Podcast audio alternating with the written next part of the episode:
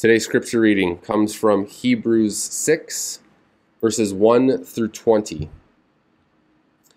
Therefore, let us move beyond the elementary teachings about Christ and be taken forward to maturity, not laying again the foundation of repentance from acts that lead to death and of faith in God, instruction about cleansing rites, the lying on of hands, the resurrection of the dead, and eternal judgment, and God permitting, we will do so. It is impossible for those who have once been enlightened, who have tasted the heavenly gift, who have shared in the Holy Spirit, who have tasted the goodness of the Word of God and the powers of the coming age, and who have fallen away, to be brought back to repentance. To their loss, they are crucifying the Son of God all over again and subjecting him to public disgrace land that drinks in the rain, often falling on it, and it, that produces a crop useful for those for whom it is farmed, receives the blessing of God. But land that produces thorns and thistles is worthless and is in danger of being cursed. In the end, it will be burned. Even though we speak like this, dear friends, we are convinced of better things in your case, the things that have to do with salvation God is not unjust. He will not forget your work and the love you have shown him as you have helped his people and continue to help them. We want each of you to show this same diligence to the very end, so that you hope, so that so what you hope for may be fully realized. We do not want you to become lazy, but to imitate those who through faith and patience inherit what has been promised. When God made his promise to Abraham, since there was no one greater for him to swear by, he swore by himself, saying, I will surely bless you and give you many descendants. And so, after waiting patiently, Abraham received what was promised. People swear by someone greater than themselves, and the oath confirms what is said and puts an end to all argument because God wanted to make the unchanging nature of his purpose very clear in the heirs of, wit- of what was promised. He confirmed it with an oath. God did this so that by two unchangeable things in which it is impossible for God to lie, we who have been who have fled to take hold of the hope set before us may be greatly encouraged. We have this hope as an anchor for the soul, firm and secure. It enters the inner sanctuary behind the curtain where our forerunner Jesus has entered on our behalf. He has become a high priest forever in the order of Melchizedek. This is the word of the Lord. Thanks be to God. Uh, one of the most challenging uh, biblical doctrines uh, is the doctrine of eternal security. Uh, or in more colloquial terms, once saved, always saved. Uh, some of you may or may not know this, but we are a Presbyterian church uh, which holds to the doctrine of something called the perseverance of the saints. In essence, uh, we believe that the Bible teaches that those who are saved by grace through faith in the work of Jesus will persevere until the end that those who are truly saved will never lose that salvation. Uh, we believe that over and over again, the Bible uh, teaches us that God ensures that those who have been called uh, by His name, by Himself, will be kept until the end. And that though we might wander or stray, or what some fo- uh, church folk uh, call backslide, uh, God ensures that we are given the faith necessary to trust in Jesus and that He then sustains that faith, continually drawing us back to Himself until one day we are called home into glory. Uh, there are verses uh, all throughout Scripture that emphasize this idea to give you uh, just a little bit of a taste of those verses. John 6, verses 37 through 39 says that all those the Father gives me, will come to me, and whoever comes to me, I will never drive away. For I have come down from heaven not to do my will, but to do the Father of him who has sent me. And this is the will of him who sent me, that I shall lose none of all those who he has given me, but raise them up at the last day. Jesus said, He shall lose none. John 10, verse 27 through 29 says, My sheep listen to my voice. I know them, and they follow me. I give them eternal life, and they shall never perish. No one will snatch them out of my hand. My Father, who has given them to me, is greater than all. No one can snatch them out of my Father's hand. And probably my favorite uh, verse that speaks to this is Romans 8, 29 and 30. For those God foreknew, he also predestined to be conformed to the image of his Son, that he might be the firstborn among many brothers and sisters. And those he predestined, track with us now, those he predestined, he also called. Those he called, he also justified. And those he justified, he also glorified. Now, did you catch that train of thought in particular there in Romans 8? God predestined some for salvation. Now, that's a, a whole different thing, uh, so pin that for a second. But God predestined some for salvation. As a result, he calls them to himself. Since he calls us to himself, according to Ephesians 2, he gifts us the necessary faith to trust in Jesus, which then justifies us. And here is what's important about perseverance those that he has justified, he also glorifies.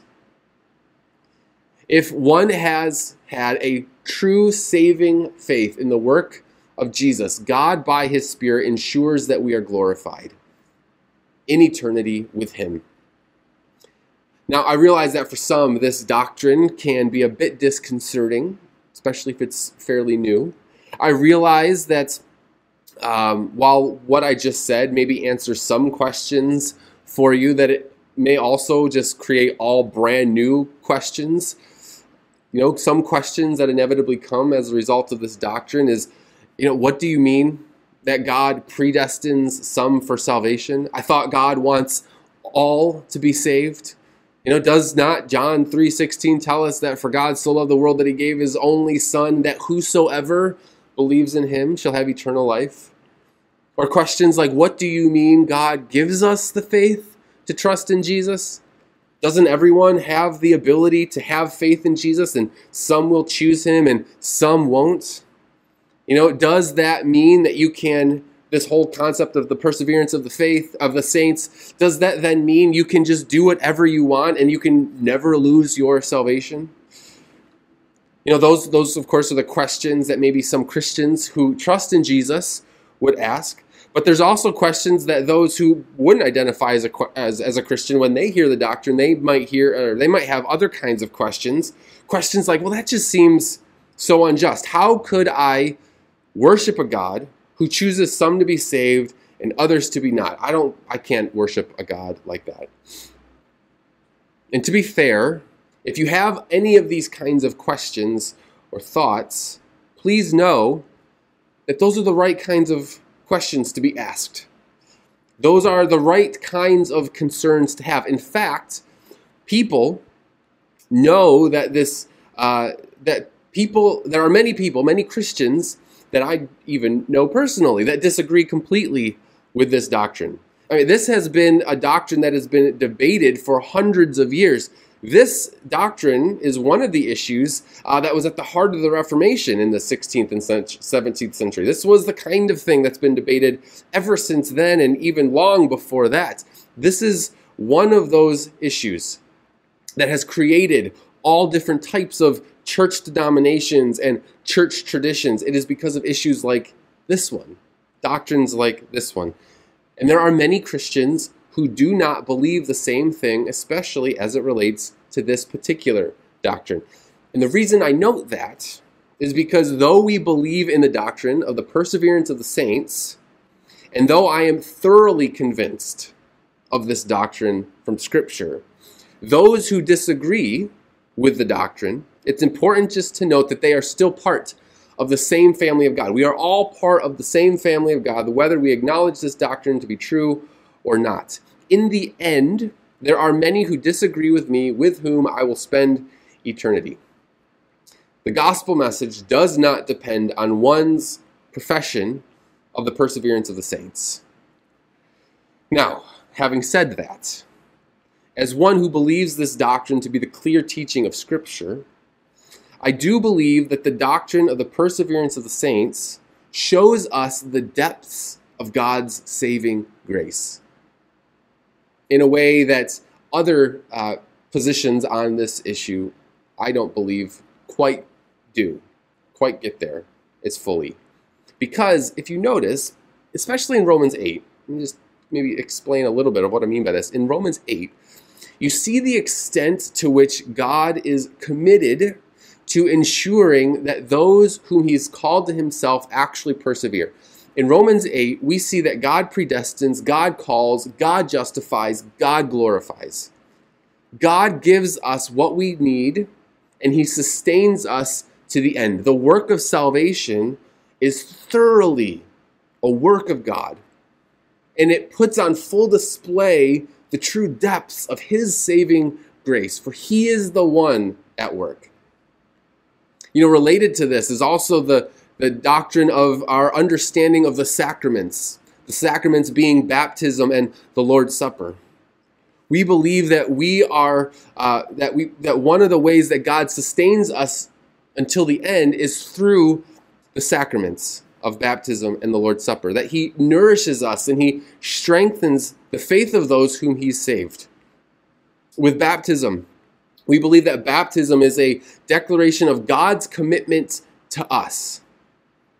For those in Christ, every time you witness a baptism, it should be a reminder of your own. And as a result, you should be reminded that God promises that He will sustain you to the end. Baptisms are a reminder of the promises of God to us, and they nourish us in that way. With the Lord's Supper, as we gather around the table. And of course, we lament that we've just been in this season where we have not been able to do that. And I thoroughly look forward to again joining together to be around that communion table with you once again. But we believe that by His Spirit, Jesus is at that table, meeting us at that table, nourishing us with Himself. And as a result, the regular rhythm of meeting to, with Him nourishes us until one day we join with him at the marriage supper of the Lamb, the ultimate Lord's Supper, communion table dinner with Jesus.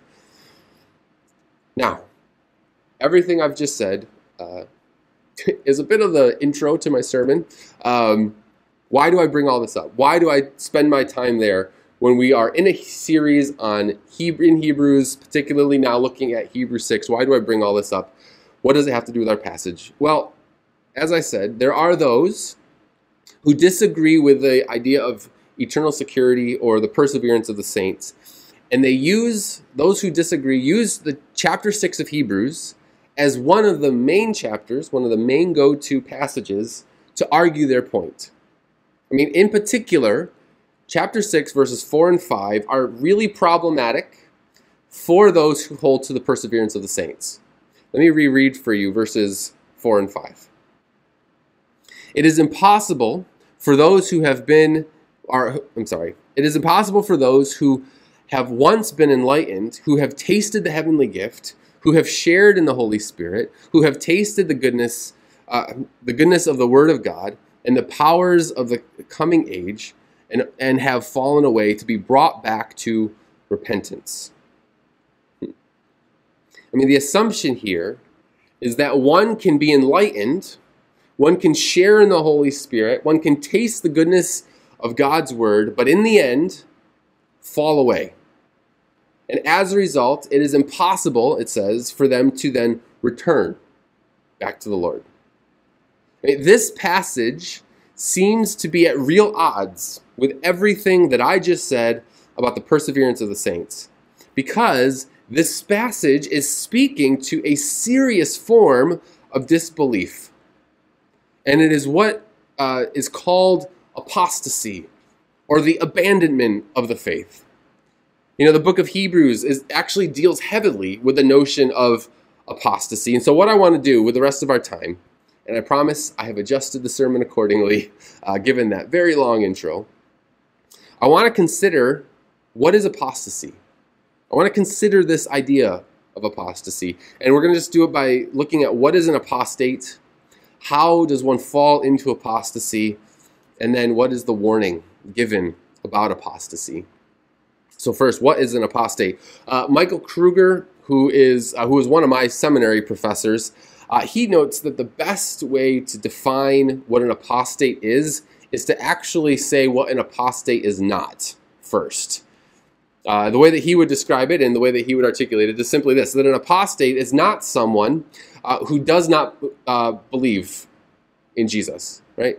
An apostate is not one who is not a Christian. There are many in the world who do not believe, and they are not apostates.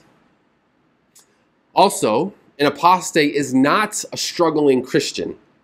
You know, all Christians have periods of struggle uh, when, when their faith wanes, seasons when they backslide, quote unquote, or they fall into sin.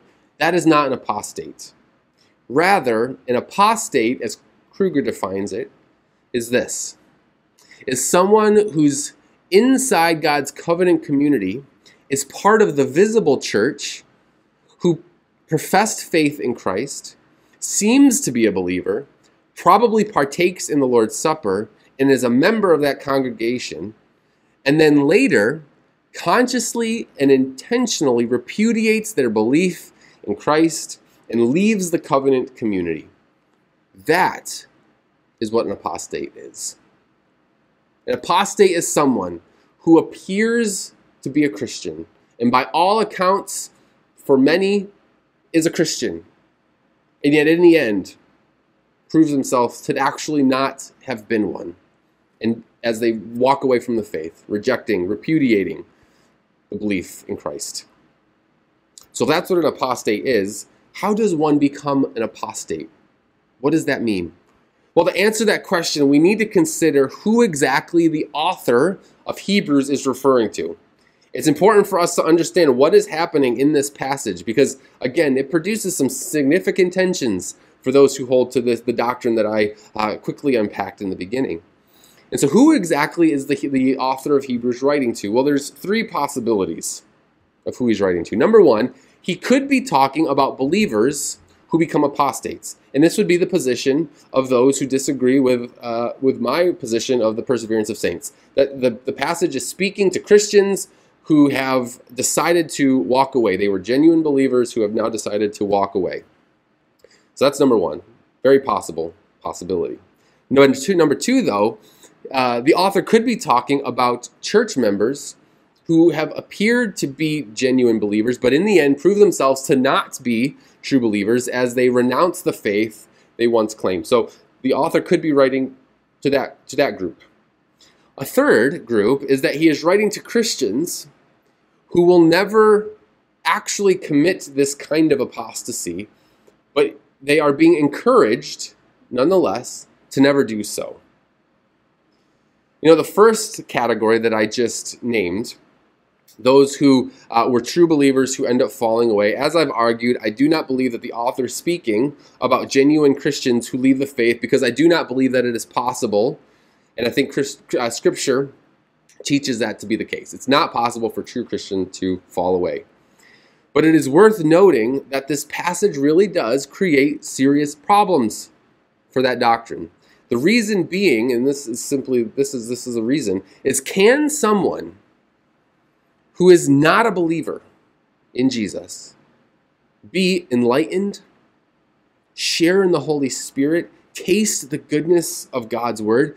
Can someone who is not truly a Christian experience those things? And my answer to that question would be yes, it is possible. Which means that I believe in those three categories I just named that the cat that the uh, author of Hebrews is speaking to those who are church members, part of a congregation, by all accounts seem to be genuine believers who are not actually genuine believers.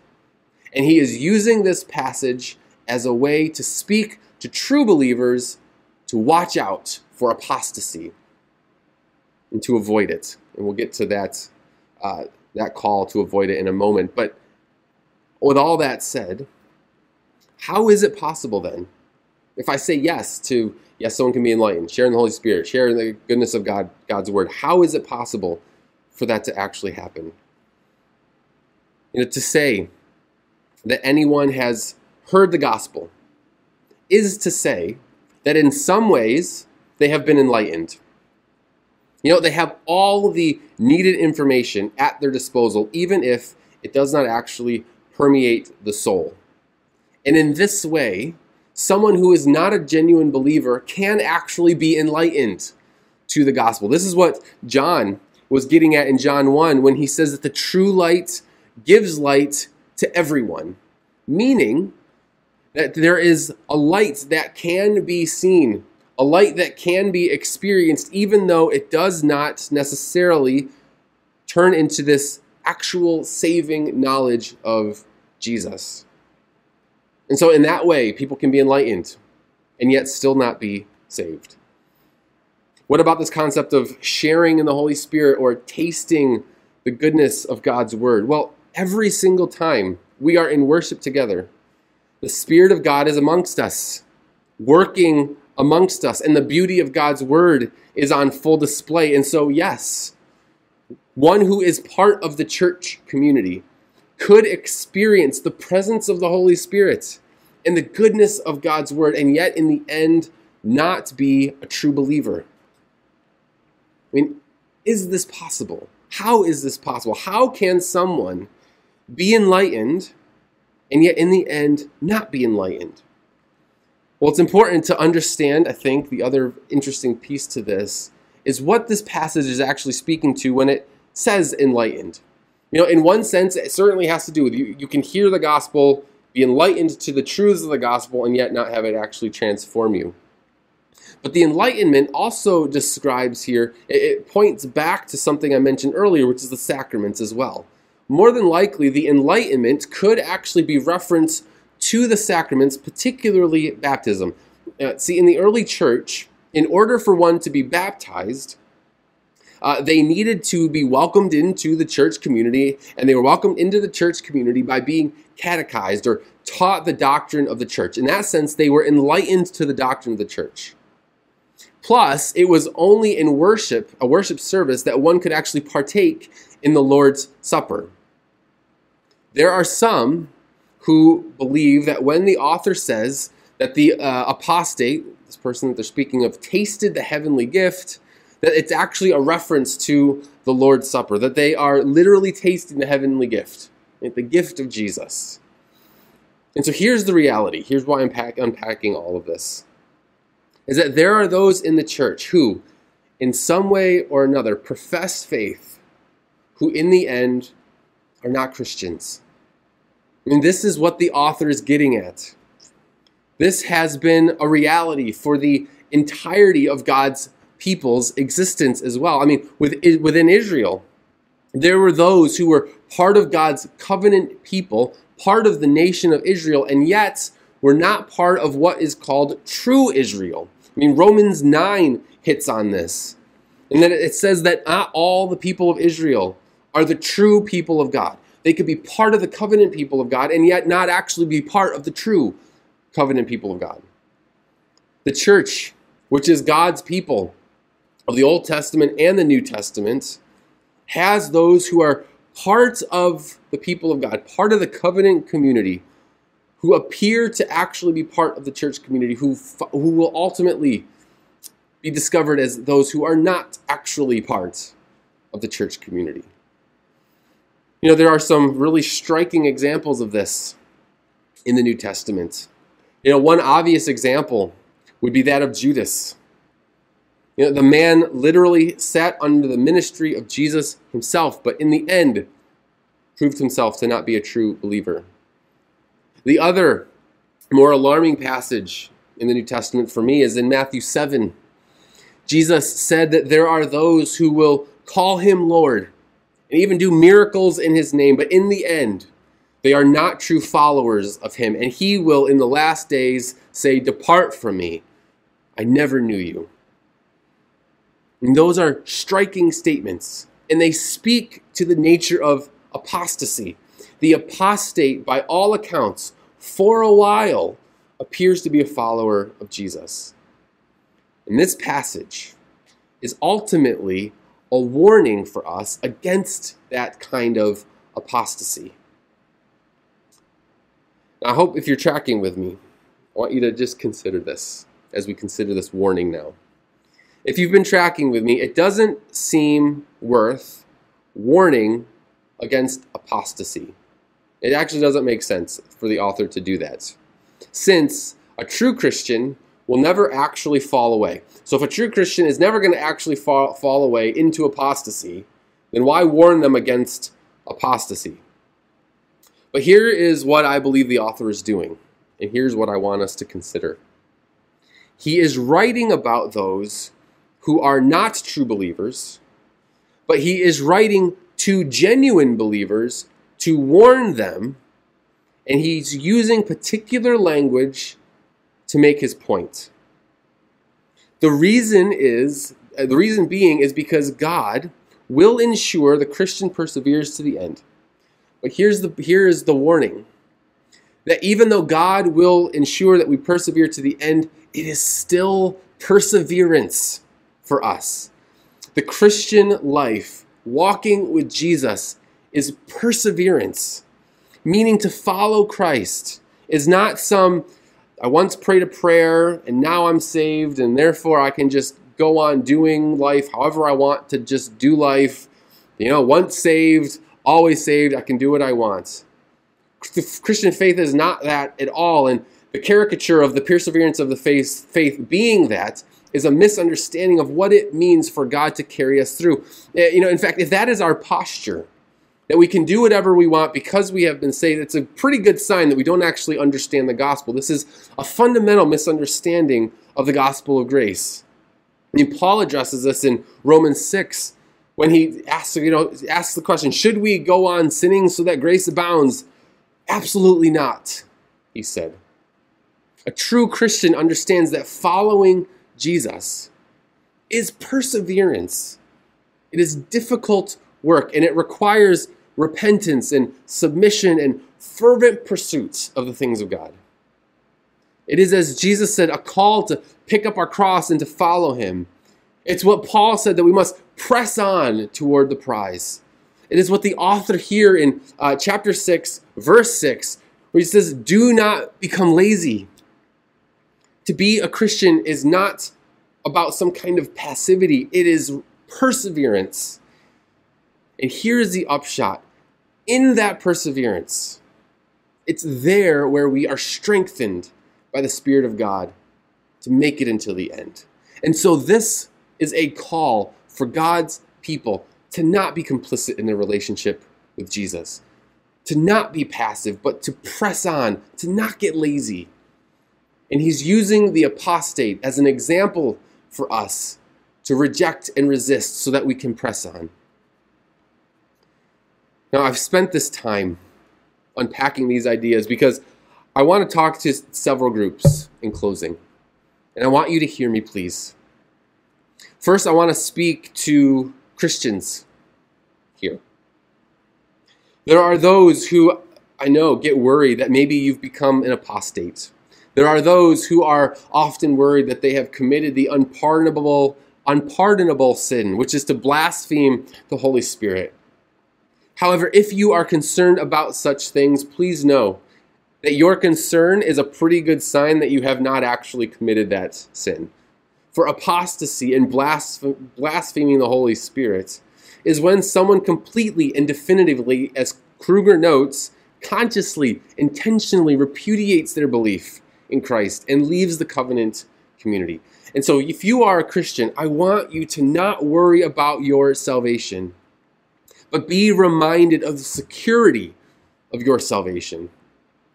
You did not save yourself, nor can you keep yourself saved. That is a work of God. He will sustain you. And know that there will be things in life that might cause you to not experience or feel that security. That there will be times when you, uh, seasons where doubt creeps in And as a result of that doubt, you maybe question the promises of God. You know, if there is conscious sin in your life, that is going to work against your assurance of your salvation. But I encourage you then to cling to the promises of God, that there is forgiveness and restoration through confession and repentance. Cling to Him and His promises. You know, if life is just beating you down, and as a result, it, it's working against your assurance. Again, cling to the promises that God will never leave you, He will never forsake you. Cling to Him, trust that He will keep His promises to you, and rejoice in that truth. As David prays in Psalm 51, God, restore to me the joy of my salvation. When you are in a season of questioning your assurance of salvation, questioning your security, pray that prayer. God, restore to me the joy of my salvation. Chapter 6 of Hebrews is ultimately for you, Christian. A call to strive and persevere and trust the Lord will meet you, strengthen you, and assure you of his salvation. The second group that I want to talk to is I want to talk to those who do not profess Christ. Maybe you never believed in Jesus, or maybe you have professed you professed at one time but now you have rejected that faith. I want you to know that while you are still breathing, the spirit of God is calling. He is calling you to lay down the pursuits that you have been using to fulfill that which only Jesus can ultimately fulfill. I want you to know that in this way, chapter 6 is a call for you to experience the promises of God. For they can be yours if you trust in Jesus. The third group and final group that I want to talk to are those of us who in our life have those who seem to be apostates you know, my wife and I, we've uh, had a lot of conversations uh, about this over the years, particularly, you know, can we rightly call someone an apostate when in the end we just don't know? If an apostate is definitive, definitively a person who will not ever trust fully in the work of Jesus, can we really know for sure that someone is an apostate? You know, we've had experiences with people who have all the markers of apostasy. Mean, we've even seen pastors fall into what appears to be apostasy, and it's heartbreaking. But if our doctrine of the perseverance of the saints is true, then we have to conclude that there is always hope for their return. A return that proves that they were truly saved. They might very well be acting like an apostate. They might very well have rejected the faith. But because salvation is the Lord's, and because He is kind and loving and compassionate and just, then we can trust that His will is going to be done. And that in the end, we may not know what His plans are, but we can know that His plans are greater than ours. And so, if you have someone in your life who appears to be in this category of apostasy, hear me, you can pursue them and pray for them with confidence and boldness and assurance. That is, 2 Peter 3 says, God does not want anyone to perish. And so, if that is the case, then boldly come before God, bring that truth to Him, and audaciously pray for those in your life that seem to have fallen into this apostasy. Hope is never lost. Thanks be to God. His will and His purpose will be accomplished. He will never fail.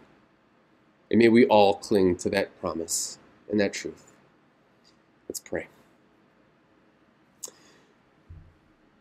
Father, we thank you that we are safe and secure in the work of your Son. We thank you that you are greater than all of our wanderings, that when we wander, you draw us back. We thank you that you never leave us, you never forsake us. We thank you that we never have to worry about whether or not we have lost our salvation. For our salvation is not rooted anything I could give, but it's rooted solely in what you accomplish. Lord, we also acknowledge that there are times and there are seasons when our assurance of salvation wanes for various reasons. God, would you restore to us the joy of our salvation when we find ourselves there? And ultimately, would we be reminded of what this passage is ultimately speaking to? Which is, though uh, we, we believe that we will persevere to the end as a result of your uh, Spirit working in us, it is perseverance and it will be difficult, and it does require a striving after the things of you.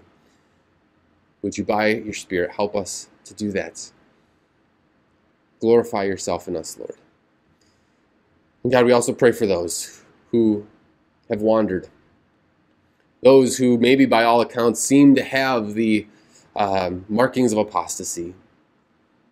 God, we will cling to hope, and we will believe that your will will be done and we will with boldness continue to come before you, asking that you would draw them back to yourself. Strengthen us in those prayers, Lord. We ask all this in Jesus' name. Amen.